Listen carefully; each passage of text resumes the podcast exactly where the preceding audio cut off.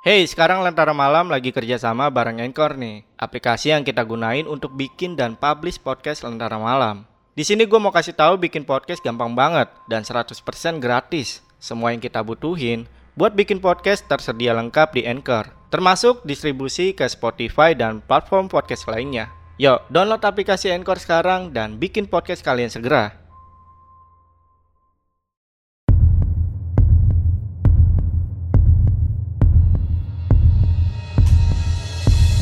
Halo semuanya, kembali lagi di Lentera Malam bareng gue Jamal. Di cerita horor kali ini gue akan menceritakan sebuah kisah dari narasumber yang sudah ditulis oleh Mas Agil di akun Twitternya. Buat kalian yang mau baca versi tulisannya, kalian bisa langsung aja mampir ke akun Twitternya, yaitu ada di @agil_r_saputra. Untuk linknya gue taruh di deskripsi. Dan jangan lupa juga buat kalian yang punya pengalaman horor, kalian langsung aja DM ke IG-nya Lentera Malam, yaitu ada di @lentaramalam.id. Nanti ada admin kita yang bakal ngarahin kalian. Dan buat yang mau mampir ke akun pribadi gue juga boleh, kalian bisa langsung aja follow di @jamaludin underscore daris.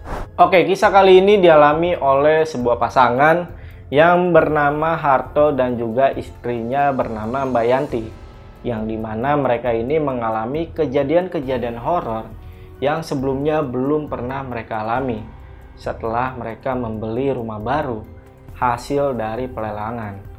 Dan kejadian ini terjadi di daerah Temanggung tahun 1966. Bahkan mereka di rumahnya ini sering kali menemukan gumpalan-gumpalan tanah yang masih basah yang kemungkinan itu adalah jejak dari sosok pocong. Dan buat kalian yang penasaran sama kisah lengkapnya, tonton videonya sampai habis. Dan tanpa basa-basi lagi, cerita horor kita mulai.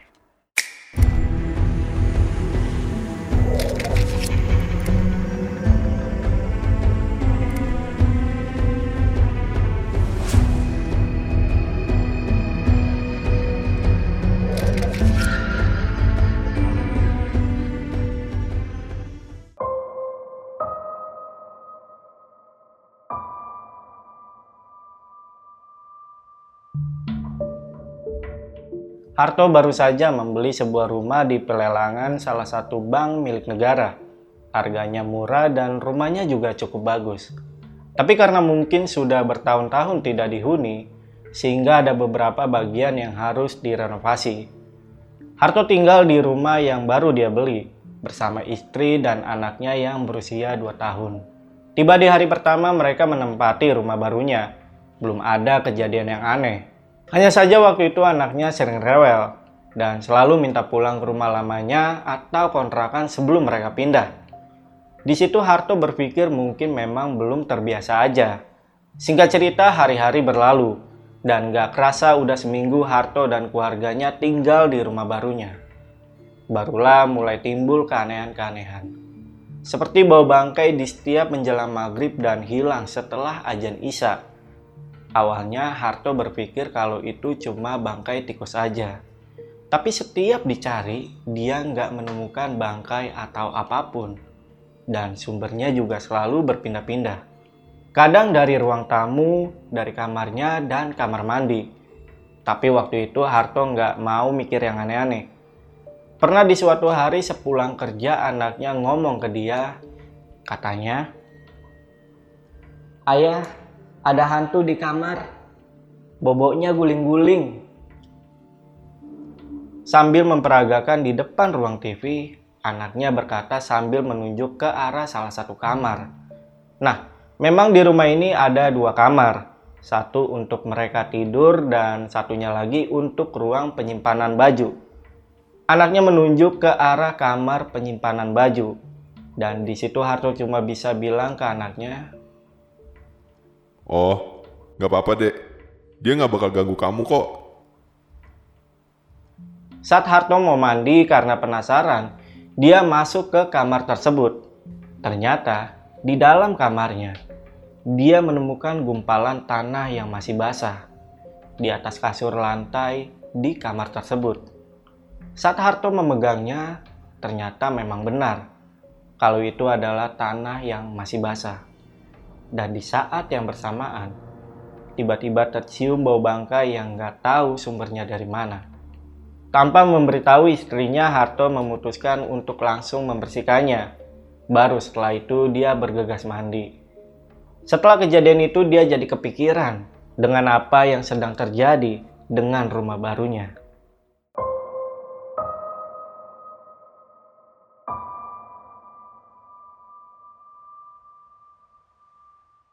Karena kejadian itu Harto mencoba mengadu ke ayahnya. Setelah cerita ke ayahnya, ayahnya hanya berkata, Sudah ku bilang, jangan dibeli rumah itu. Masih aja ngeyel. Memang dari awal ayahnya nggak setuju kalau Harto membeli rumah ini. Tapi karena Harto yang keras kepala dan ada kesempatan, maka dibelilah rumah ini. Ayahnya menyarankan untuk mengadakan yasinan dan tahlilan di rumah barunya. Harto mengikuti saran dari ayahnya dengan mengundang tetangga sekitar rumahnya. Bersyukur para tetangganya cukup baik dan antusias. Sehingga tetangga yang datang untuk tahlilan saat itu cukup ramai. Singkat cerita, tahlilan selesai, para tetangga mulai ngobrol sambil menikmati hidangan. Selang setengah jam kemudian, satu persatu warga berpamitan pulang Tinggal ada tiga orang di rumahnya, yaitu Harto, Pak RT, dan Pak Ustadz. Di tengah obrolan, Harto bertanya kepada mereka tentang rumah ini, khususnya kepada Pak Ustadz, tentang kenapa dan ada apa dengan rumah ini. Harto juga menceritakan beberapa keanehan yang dialami, dan terjadilah percakapan panjang antara mereka bertiga. Dari pembicaraan itu, Harto hanya mendapatkan nasihat supaya dia lebih giat beribadah dan menguatkan iman. Tapi Harto sebenarnya tahu kalau mereka menutupi tentang latar belakang rumah ini. Tapi dia juga nggak bisa memaksa untuk bertanya lebih jauh. Malam pun semakin larut. Pak Ustadz dan Pak RT pun pamit pulang. Singkat cerita setelah membersihkan rumahnya, Harto beranjak untuk tidur. Dan di malam itu berlalu dengan tenang.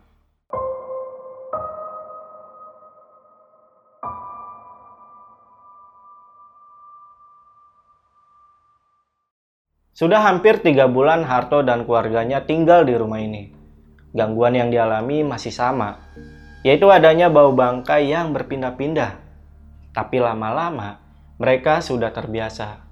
Yang penting anak dan istrinya tidak mengeluh, tapi semua berubah sejak ada temannya yang datang ke rumah. Sebut saja nama temannya Joni. Nah, menurut pengakuannya, si Joni ini bisa melihat makhluk-makhluk gaib atau bisa dikatakan indigo. Percaya nggak percaya? Karena sebenarnya Harto juga nggak begitu suka dengan Joni. Selain karena Joni orang yang sombong, di mana pun tempatnya Joni ini selalu membahas sesuatu yang berbau klinik. Singkat cerita datanglah Joni ke rumahnya. Dan sampailah pada obrolan kalau di rumah barunya ini menurut dia banyak penunggunya. Nah, secara kebetulan Joni menawarkan diri untuk mengusir makhluk gaib yang ada di sini. Walaupun dalam hatinya Harto masih kurang percaya dengan kemampuannya. Kemudian Joni meminta garam dan mulailah prosesi gerakan ala-ala dukun sambil menabur garam di setiap sudut ruangannya. Sudah saya usir semua. Rumahmu sekarang sudah bersih. Singkat cerita, Joni pulang dan malam pun tiba. Saat itu malam terasa aneh. Hawa rumahnya tiba-tiba menjadi panas, sampai Harto ini memilih tidur di ruang tamu. Dan saat tengah malam, Harto mendengar suara kerincingan dari teras rumahnya. Karena penasaran, dia mengintip dari tirai jendelanya. Perlahan suaranya menghilang. Tapi ketika dia berpaling, suaranya muncul kembali. Dan kali ini suaranya bukan lagi dari depan rumah, tapi dari dalam rumah. Lalu beberapa saat kemudian, ada sesuatu yang jatuh tepat di depannya. Sosok pocong dengan wajahnya yang tertutup kain yang sangat lusuh, dan hanya mulutnya yang terlihat. Lalu sosok ini berkata, Pergi kamu dari sini. Seketika semuanya menjadi gelap dan Harto terbangun keesokan harinya di tempat yang sama di mana dia melihat sosok pocong yang semalam dia lihat. Tapi Harto nggak cerita ke istrinya dan mulai dari sinilah kejadian demi kejadian menakutkan kerap dialami oleh Harto.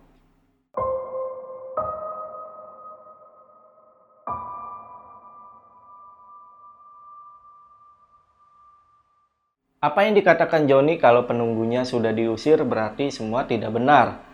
Justru dengan kedatangan Joni, suasana rumahnya malah menjadi tidak baik. Gangguan yang dulu hanya berupa bau bangkai sekarang mulai menunjukkan penampakan. Tapi hikmah dari kejadian malam itu, Harto menjadi lebih giat untuk beribadah.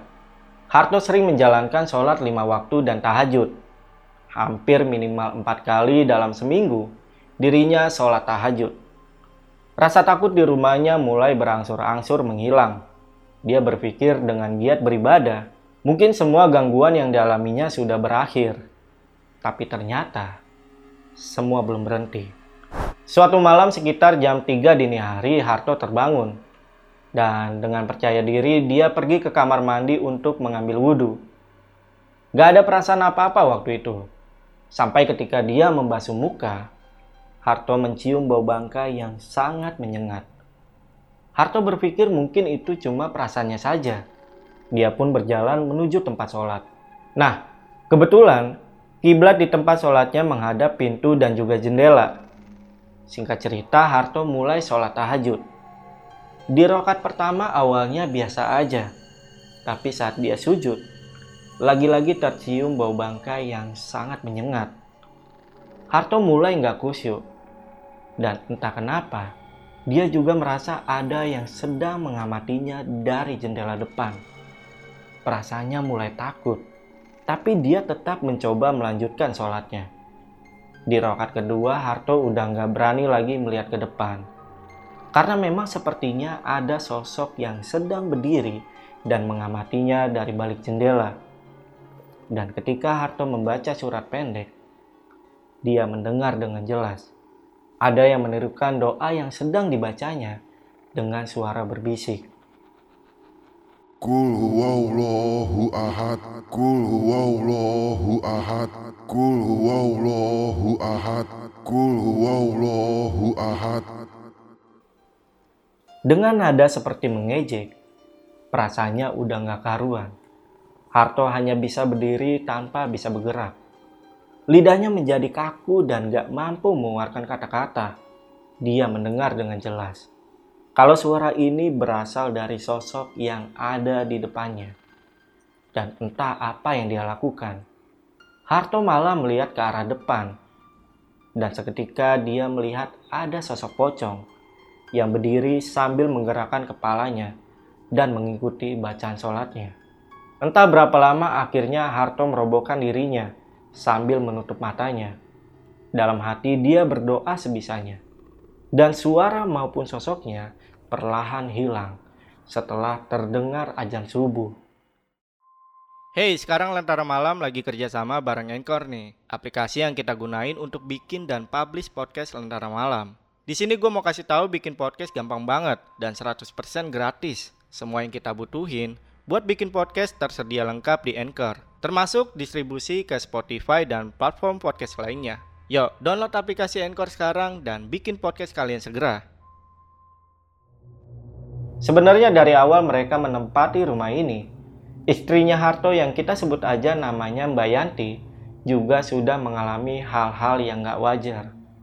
Cuma Mbak Yanti ini gak cerita ke suaminya karena gak mau membuat suaminya kecewa yang sudah terlanjur membeli rumah ini. Seperti di malam pertama saat tidur di rumah ini, Mbak Yanti bermimpi didatangi oleh sosok pocong. Yang sebenarnya dia ini juga masih bingung, karena menurutnya terlalu nyata untuk sebuah mimpi. Jadi gini ceritanya, malam itu mereka sudah sangat lelah karena mereka baru saja pindahan. Barang-barang pun masih belum tertata dengan rapi. Setelah menidurkan anaknya, Bayanti dan Harto lanjut menata barang-barang sampai larut malam. Dan sekitar jam 11 malam, mereka berdua mencium bau bangkai yang sangat menyengat. Mbak Yanti mengira kalau itu adalah bangkai tikus. Karena sangat mengganggu, Mbak Yanti dan Mas Harto mencoba untuk mencarinya. Mereka mencari ke mana-mana, ke semua sudut ruangan tapi masih nggak ketemu. Sampai akhirnya baunya menghilang dengan sendirinya. Mereka berdua nggak mikir macam-macam saat itu. Karena lelah, mereka berdua memutuskan untuk tidur. Nah, dalam tidurnya, Mbak Yanti bermimpi. Ada sosok wanita tua yang sedang mendekati anaknya. Rambutnya kusut dengan tatapan matanya yang tajam. Sosok wanita tua ini mengelus-ngelus kepala anaknya. Lalu tiba-tiba saja, sosok wanita tua ini mengeluarkan sebuah arit atau sabit, seperti ingin melukai anaknya. Mbak Yanti spontan meraih anaknya dan lari menjauh. Tapi kakinya terasa sangat berat untuk lari. Sambil lari menjauh, sesekali dia menengok ke belakang. Dan sosok wanita tua itu perlahan berubah menjadi pocong dan terus mengejarnya. Lalu datanglah suaminya dan meraih anaknya tapi pocong ini masih terus mengejar. Sampai akhirnya Mbak Yanti terjatuh dan pocong ini menindih bagian dadanya. Wujudnya dipenuhi dengan tanah-tanah yang masih menempel di kainnya. Wajahnya tertutup dengan kain, hanya mulutnya yang terlihat. Sosok pocong ini tertawa sambil menggoyangkan badannya di atas dada Mbak Yanti.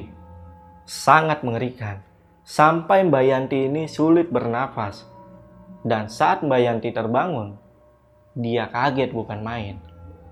Sosok pocong yang ada di dalam mimpinya kini sedang berdiri di atas dadanya. Kepalanya menghadap ke bawah menatap tajam Mbak Yanti.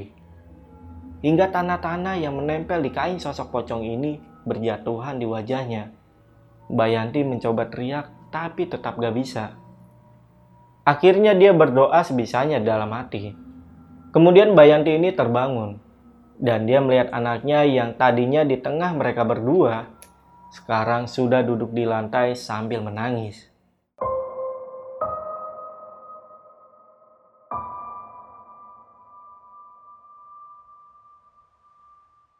Sejak kejadian itu Mbak Yanti memutuskan untuk gak cerita kepada suaminya.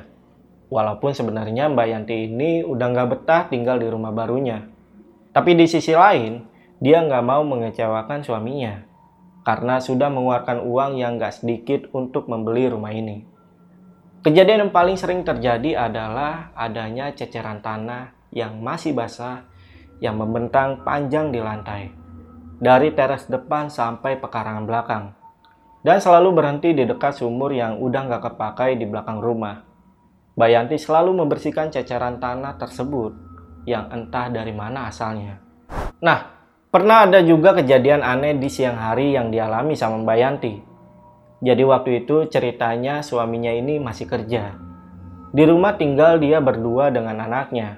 Sewaktu Mbak Yanti ini lagi masak di dapur, anaknya ditaruh dekat dia supaya Mbak Yanti ini masih bisa memperhatikan anaknya. Tapi beberapa saat kemudian, tiba-tiba anaknya menghilang. Mbak Yanti mulai mencari anaknya dari mulai kamarnya hingga ke jalanan depan rumahnya. Tapi tetap nggak ketemu. Kemudian Mbak Yanti kembali ke dapur dan mematikan kompor. Lalu terdengar suara dari pekarangan belakang rumahnya. Dan setelah dia lihat, ternyata anaknya ada di situ lagi mainin tanah. Dan yang aneh di sini adalah pintu menuju pekarangan sudah ditutup dengan rapat Padahal anaknya yang masih kecil ini belum bisa meraih gagang pintu atau membuka pintu. Saking takutnya sejak kejadian itu kalau suaminya belum pulang ke rumah, Mbak Yanti ini jadi nggak berani di rumah. Dia lebih memilih main ke tempat tetangga atau pulang ke rumah mertuanya. Dan kebiasaan itu bertahan sangat lama, sampai-sampai rumahnya itu hanya digunakan sebagai tempat untuk tidur saja. Bayanti juga jarang melakukan aktivitas di rumahnya jika suaminya belum pulang kerja. Dan sampai suatu malam,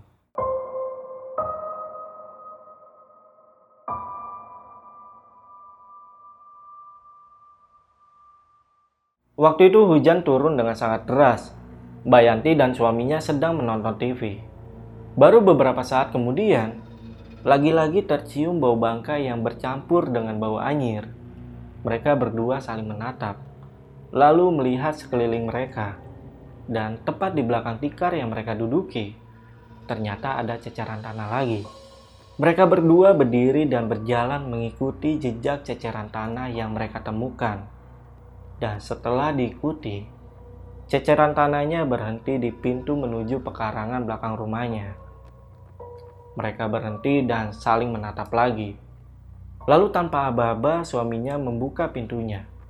Seketika bersamaan dengan tiupan angin dan hujan yang sangat deras, mereka melihat sosok pocong yang sedang duduk di sumur sambil menggoyangkan kakinya. Hingga sosok ini berkata, Apa kamu? Suaranya bersamaan dengan derasnya hujan, tapi terdengar sangat jelas. Sontak mereka yang kaget langsung membanting pintu. Kemudian mereka berdua lari menuju kamar. Di situ Mbak Yanti menangis, hingga mereka berdua meringkuk ketakutan di kamar sampai menunggu hujan reda. Sekitar jam satu malam, di mana hujan sudah reda, mereka berkemas dan membangunkan anaknya. Lalu pergi ke rumah orang tua Harto malam itu juga. Dan sejak kejadian itu, Mbak Yanti dan Mas Harto jadi saling terbuka. Yang ternyata mereka berdua ini diganggu oleh sosok pocong yang sama di rumah barunya.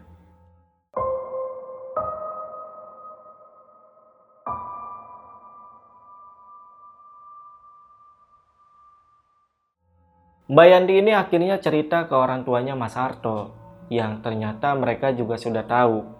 Karena sebelumnya Harto ini juga udah pernah cerita ke orang tuanya Bahkan Bayanti dan suaminya juga sempat ingin menjual lagi rumahnya, tapi dilarang oleh ayah mertuanya. Karena katanya, kalau mereka menjual rumahnya, artinya mereka sudah kalah oleh makhluk gaib yang derajatnya tidak lebih tinggi dari manusia. Akhirnya Mbak Yanti, suami dan ayah mertuanya mencari solusi atas apa yang terjadi. Dan atas saran dari ayah mertuanya, mereka mendatangi salah satu kiai yang namanya cukup besar di Temanggung kala itu. Singkat cerita, Mbak Yanti, Mas Harto, ayah mertua, dan Pak Kiai, dan juga bersama dengan beberapa santrinya datang ke rumah.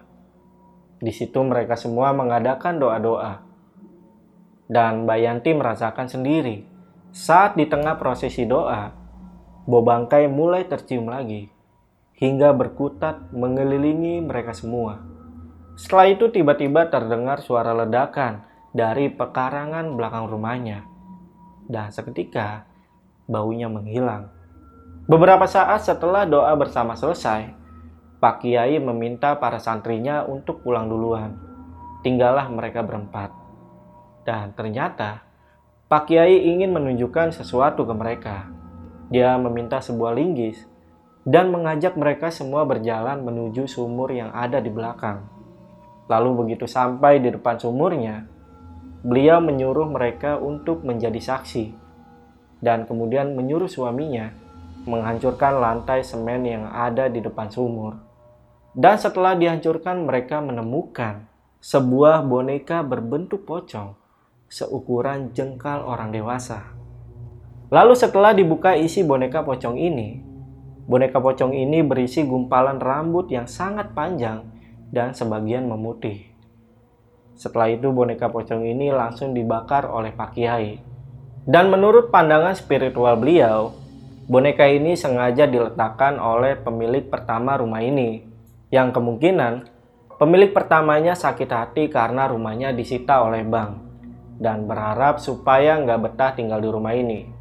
Setelah kejadian itu, mereka kembali lagi tinggal di rumah tersebut, dan mereka bersyukur karena sudah tidak ada gangguan lagi. Tapi sayang, di tahun 2001, karena alasan pekerjaan Mas Harto, mereka diharuskan pindah, dan rumah itu terjual lima tahun kemudian di tahun 2006.